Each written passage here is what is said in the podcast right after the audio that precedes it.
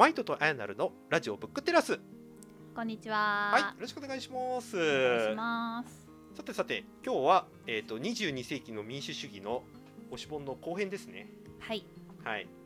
さあもう今日この回はまあディスカッションやりがいがあるでしょう はいそうですね。はい、どこ話しようかっていうさっきちょっと打ち合わせで喋ってたんですけどやっぱり4章の構想のところに多分なるだろうなっていう話をしていて。そうですね。はい。二章もいろいろ面白いんだけど、はい。結局無理だよねみたいな結論になっちゃっていて、はいはい。やっぱ。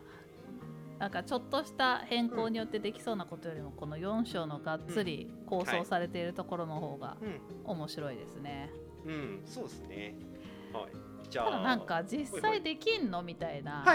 ところのイメージははい。やっぱ移行期間が必要だと思うんですよね。はいはいこのはいなるほど。ナイトさんが言ってることができたらすごくん。理想的ではあるけど、うん。いきなりボンと全部をうん。データとアルゴリズムで変えて政治家は猫でいいとはならないと思うので、うん。どうやったら移行していくんだいけるんだろうとかはうん結構話あえそうだなと話したら面白そうだなと思ったトピックですね。なるほど。これねうん。前段階をやってる人すでにいます、お。はい。あのオードリー・タンスね。あー台湾のねはい。デジタル大臣。はい。はい、あのこの人の本最近読んでるんですけどはい。あなんか 気になってはいはい。あの多分フライヤーかなんかでうん。要約とか読んだんだけど、はい。まだ全然中身しっかりは読めてないです。あーなるほど。僕このうん。22世紀の,、あの民主主義の本読んだ時に直感で思い出したのがこのオードリー・タンでした、はいはいはい。なぜかというと、この人あの、まあ、アイナルさんもご存知かと思うんですけど、あの政府のい,、えー、といろんなことやってる議論とかを全部可視化するっていうことをやってるじゃないですか。うんうんうん。はい、この人はあの台湾のデジタル担当もうデジタルで一番偉い人に今なってますけれども、はい大臣になってますけれどもあの理念として徹底的な透明性っていうのを打ち出してるんですね。うんで政府の官僚とか大臣が何をやってるのかとかっていうことを全部あのそのサーバー上で公開をするっていうことをやってるんですよ。うん。フリーソフトウェアを作ってる人でもあるので。でなんでそんなことやってるのっていうことについて話していることがこの成田さんの言ってることと非常によく似ていてうん。何かというとアルゴリズムに必要な情報を全部収集しようっていう4章の話とこのオードリー・タンが言っている政府が何やってるかっていうのを全て公開しようという話が非常に重なるんですね僕の中で。ほはい、うどう重なるんですか？どう重なるかというと,、えー、と成田さんの方の中で出てきているのが、問題点って実はその国にとってすごく重要だみたいなすごく例えば、えー、と防衛とかそういう話からものすごく些細なこと。あのうん。近所の猫が吠えて困ってますみたいな次元のものまで、うん。たくさんの問題が僕らの中にはあってだけれども、国が一番優先的に話し合わなきゃいけないことっていうのは国の基準で優先順位が含まれていてどんどん話し合われているという状況ではあるけれども前編でお話ししたアイナルさんみたいに環境とか状況が変わると優先順位も変わるわけじゃないですか、国民の。でも優先順位の国民のその時々の優先順位は変わるけれどもそれを反映させるの側の国の意識としては優先順位はすでに決まっちゃってるから、うんどうしても後になるものがたくさんあるわけでしょ。うんうんうんでオードリー・タンが言ってるのは全て公公開情報を出すことでそこに国民も参加して自由に議論していいよっていう場を作ってるわけです。うんうんうんうん。でなるほど。じゃあ公開してるだけじゃなくて、そこで国民が議論できるようなはい場になってる。ああ、なるほどね。じゃあ政治家たちのはい意見が、はい。えー言語化されてそれがデータになるだけじゃなくて、そこに対する国民の意見もデータとして集めることができるっていう、はい。えーソフトウェアを作っているっていうことあですね。えっとですねその前段階として、要はこ国民がその会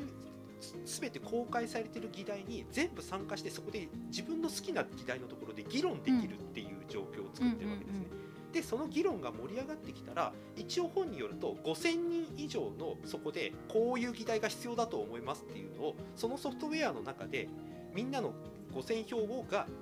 えー、と集まればもううん無条件で政府の議題に出すことができるっていう仕組みを作ってるらしいですね。へえ、はいそのシステムがちゃんと政府側に通ったのがすごいな。はい、そうです。通る気しないもん日本だって。そうそうそうそうそう。そう、うん、へえ。これってあの、うん。今回の22世紀の民主主義で言っていた1票を1人当たりの1票10票にするかみたいな議論ありましたよね、うん。この中で。これを代用に変わる案だなと僕は思ってるんなるほどなるほど。うん。1票10票にする。えっと、えっ、とおそらくあれですよね。一、人が持つはい。あ。あの票の数をうんうん。増やして、うん。でそれをどこにうん。使うかをあ自分で割合を決められてはいはい。で政治家に投票するんじゃなくて、あのまあ政治家政党に投票するんじゃなくて、政策ごとに、はい。えー私だったらもう子育て教育支援が興味があるから、はい。そこに自分のうん。もう8票は使って、うんでうん。2票は環境に使ってとかっていうのをはいはい選んで、はい。あの投影させることができるっていう、はい。あですね、うんうん。はい。それに大まあそこよりもなんかはるかに現実的な仕組みが作られてるなと僕は思うんですようーん。はい、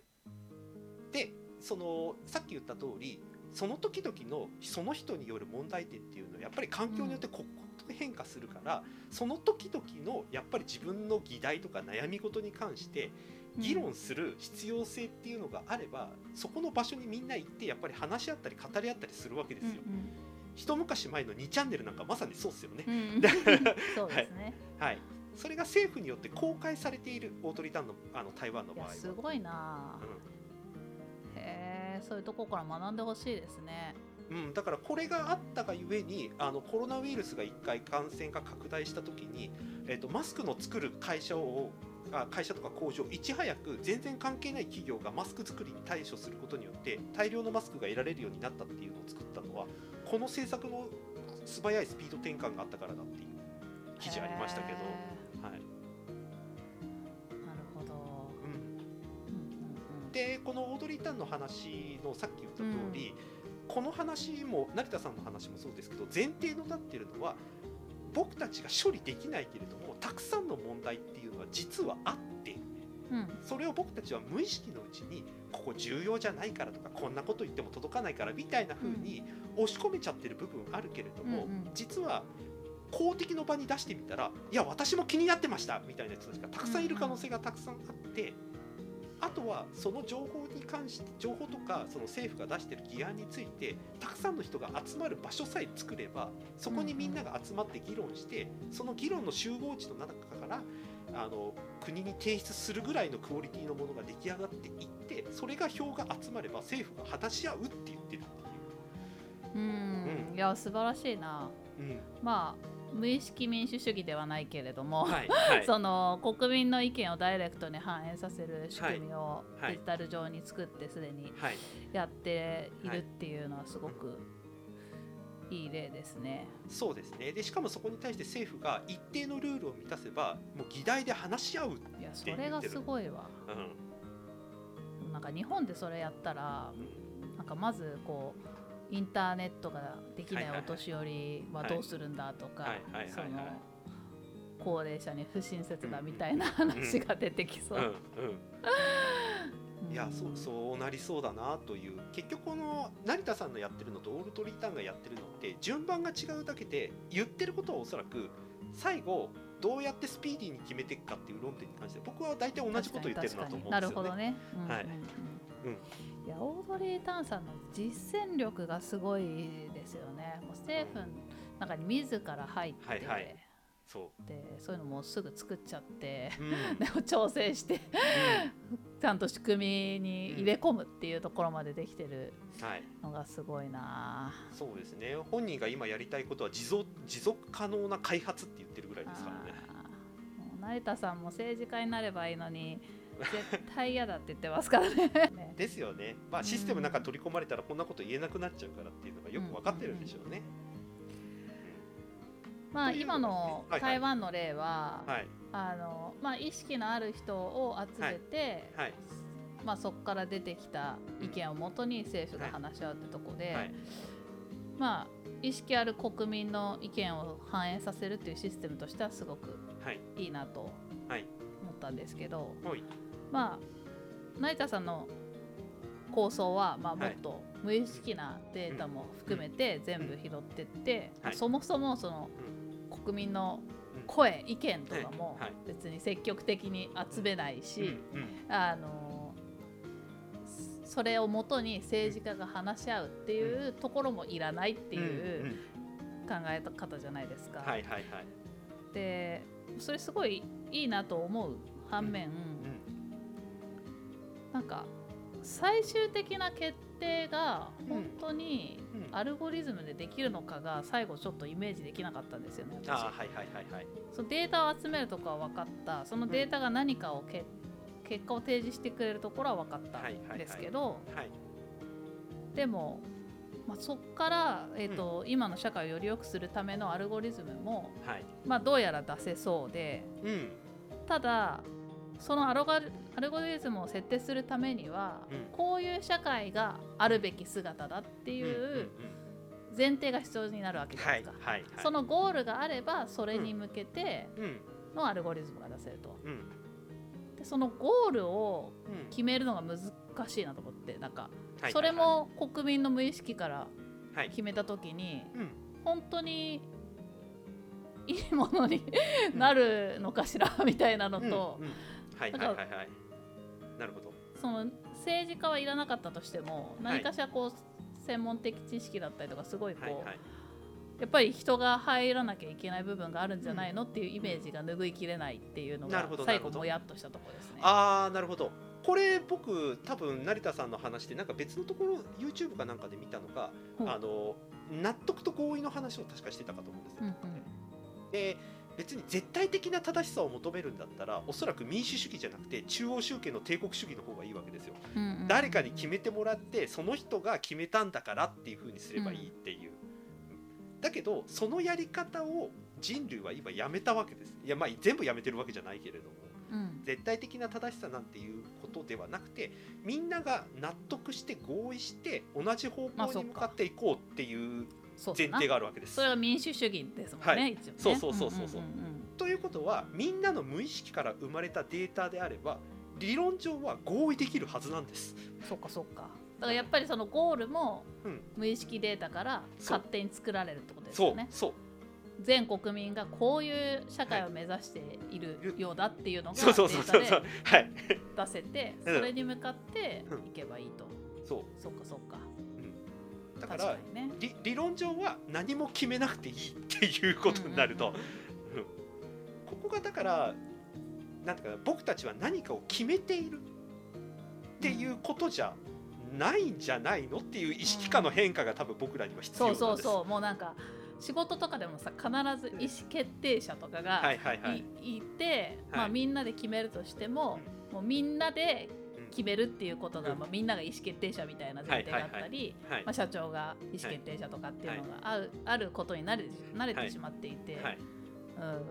うん、無意識でうん。全部決まっていくっていううん感覚がなかなかつかめないですよね。うん、つかめないけどこれが多分資本主義の今言われてる問題点の一つですよね。つまりきかうん。えー、と社長は決めているようで実は株主によって決めさせられている構造があるっていう話。はいはいはい。はい、だからそういうことをやめるためにみんなが納得できるうん。ゴールを設定しようっていうので今注目されているのがパーパスだっていうのは確かこの番組で何度か話したと思うんですけれども、はい。この論点にも多分つながりますよね。僕らは決めてるようで決めさせられていたり構造上そうせざるを得ないことをやっているんじゃねえかっていう。ここからの脱却の一番分かりやすいのはみんなが同意できるものが提示されれば同意できるはずなんです。うーん。なるほどね。でも本当にそうなのって拭いきれないのはすごくよくわかる。うん、多分同意同意はできない気がする。多分うんみんなが同意できるものじゃなくてうん。全国民の意見をバランスよく反映した結果うこれがベストってことだからうん。それをバンって出された時にうん。同意はできないんだけれどもでも実際にそれに向かって政策がいろいろ決まってその社会になった時にうん。満足してる人がすごく多いっていう社会になるんだろうなっていう。はい、ことですよね。うん、そういうことでしょうね。多分それと並行して進められるべきなのがマイトマイノリティの人たちの問題っていうのがちゃんとクローズアップされて実際のその行動とか結果とかにつながるようになっていくのもこれまたアルゴリズムの多分課題になってくるっていうここの論点ももう一つありますよね。ああそうですね、はい結局多数決にへ平均値を取るえーそうだから平均値ってあ平均値って言っちゃうと今とあんまり変わんなくなっちゃうからそうそうそうそう。そうだからはマイノリティをどう拾うかってすごい難しいですよね、はい。それもマイノリティ拾った方がいいよねって思ってる人がそもそはい。もマイノリティだから、はい。ああのちょっと言い方があれでしたけど、マイノリティを拾った方がいいと思ってる人の人数が、お多い人数じゃないという可能性があるから、そうすると、なんか無意識化のデータを取ったところでちゃんとそこが拾われるのかとか、うん、うん、そういうそういうことですよね。だからここもデータに委ねるところの一つの怖さ。可視化されたらマイノリティの人たちの重要性ってほとんどの人たち思ってなかったって言ったら採用されない可能性を秘めるってことですよね。理屈上はね。うん、うん、だからデータで決めるけど、はい、ちゃんと多数決とかマジョリティが強くなってしまうようじゃ、はい、ようにならないようなアルゴリズムにしていくってなると、やっぱりそこに人の手が入るんじゃないかな。うん、可能性もあるし、えーと、これシルバー民主主義の話でいくと今日本の、あの政治というか意思決定に重要な影響を与えているのがやっぱりそのシルバー層って言われてる人たちで、うん、そこがごっそりいなくなったら価値観変わるだろうっていうことが前提になってこの本は進んでるっていうところはありますね。22世紀の民主主義に関してはね。はい、Z 世代が多い国なんかだと、はい、やっぱりもっとこうはや流行り方とか、うん。うん、政府の動きとかも全然日本と違うって言いますもんね。うん、そうそうですね。だからここは今の僕らの感覚でこうだろうっていうふうに掴んでしまうとそれは変化する前の段階の話をしかしていない可能性があってこれから今成田さんが話をしている部分のはこれから今日本の政治に影響を与えているそれこそみんな引退してくださいっていう人たちがごっそりいなくなった後の状況っていうのはおそらくだいぶ変わるであろうと。ね、変わったものに対する対応ってどう考えたらいいかっていうと古いやり方やってたら多分同じことになってしまうからっていうことが多分前提になってきてるんだと思うんですね。だからここも意識変革として多分僕らに必要な要素の一つっていうことであるかなって気はしますね。まあでも多分成田さんたちもこの辺はまだ、はい、あの研究段階みたいなことも書いてありましたよね。はい、そうですね。やっぱり例えば人の無意識に備わった差別的な考えとか偏見があぶり出されて、増幅される危険もあるとかっていう記述があったりとか、そうですね、うん、であとはその無意識データをまあどこまで可視化できるのかとか、そこをどうルール化するのかっていうところは、はい。はい、うん、まだ研究中みたいな。そうですね、うん、今,、まあ、今パッと見たところだと書いてありますね。はい。そうですね。だから成田さんが YouTube でいろんなところで、なんかいろんな体験をしているのも多分この一環かなっていう感じはあります、ね、そうなんですよ、はい、成田さんこの間うちの会社にも来てくれて。あらあら。もうめっちゃタイムリーで超嬉しかったんですけど。はいはい、ね、なんか知らなかったらえなんか誰か来たってなってたのが、うんはいはいはい。あ成田さんが来るみたいな感じで超嬉しかったんですけど、はい、なんかそれもねリモートだっていいわけじゃないですか。はいはいはい、でテレビ出演もそうですけど、うん、もうなるべく現地に行って、うん、そこを見たいっていうふうにおっしゃってて、うん。はい、テレビも声がかかったら、まあもう予定埋まりまくりで全部は出れないらしいんですけど、はい、予定の許す限り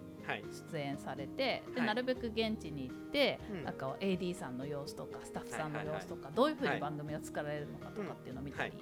で空き時間ではなんかカフェとかに行って勉強してるふりして隣の人たちの会話とかをずっと聞いたりとか。なんか夜中に公園にずっといて 公園で飲んで、はい、頭の中からゴキブリ出てきたとか ツイツイッターでつぶやいてましたけど、なんかそういうふうにその、うん、いろんなところに自分で足を運んで、うん、なんか生データ生データですかね、人間観察して生データをこう、取るみたいなところも積極的にされてるみたいですね、うん、まさにこれ無意識データを自分で取ろうとしてるっていうことですよね。まさにね。確かにそうですね。はい、そそうなろうとしている。で、えーと、さっき僕はオードリー・タンがなんで参考になるっていう話をしたかというと、うん、あのさっき言った通りデータを全て可視化することで絶対的な情報量をやっぱり提示をしていくと人間処理できないんじゃないかっていう話が多分指摘出てくるかと思うし実際成田さんもその手の話はなんかこの本でも指摘してましたけど見方を変えると個人の自由で注力するべき課題っていうのは絶対量がないと見つけられないっていう価値観に多分あるんだと思うんですよね。うんうんうん、政治家が絞り込んだ子育て大事とか国防大事とかっていう3つとか6つとかに絞り込んだ話題は、うん、あまりにも大きすぎる話題であって、うんうんうん、自分がこれに関しては真剣に考えたい自分の一日のリソースを割いてでもこの問題に対して解決したいっていう問題はもっと身近なことだったりするしそれこそマイノリティな話題だったりする可能性がすごくあるけどそれはそもそも選択肢として出てこないっていう実態が多分ある。うん、だから全て可視化されていればその中のたとえ小さな問題でもあろうとも自分はそこに注力したいっていう意欲が結局その政治を動かすことになるっていう仕組みまで作ってるのが一応台湾の仕組みになってるんですね。いや素晴らしいですね。うんまあでも可視化されてかつアルゴリズムで全部決まっちゃえば本当スピード感はもう今から想像できないスピードで対応していけるようになると思うので、もうさっさとそれやって、やって失敗したらまた変えてっていうことも、そんだけスピード感あればどんどんできるじゃないですか。はい。はい。はい。はい、いやなんとかしてこのシステムに移行してほしいけど、まあちょっとどう取り込むかどうかは、はい、今日は話すのはやめときましょうかね。はい、ちなみにあのオードリー・タンが影響を受けたうちの人間、はい、日本人の一人が唐谷浩人ですよちなみに。あら成田さんもですよ。そうですよ。だってほら家ほら大学にあの講義に行ってるからね唐谷浩人もね。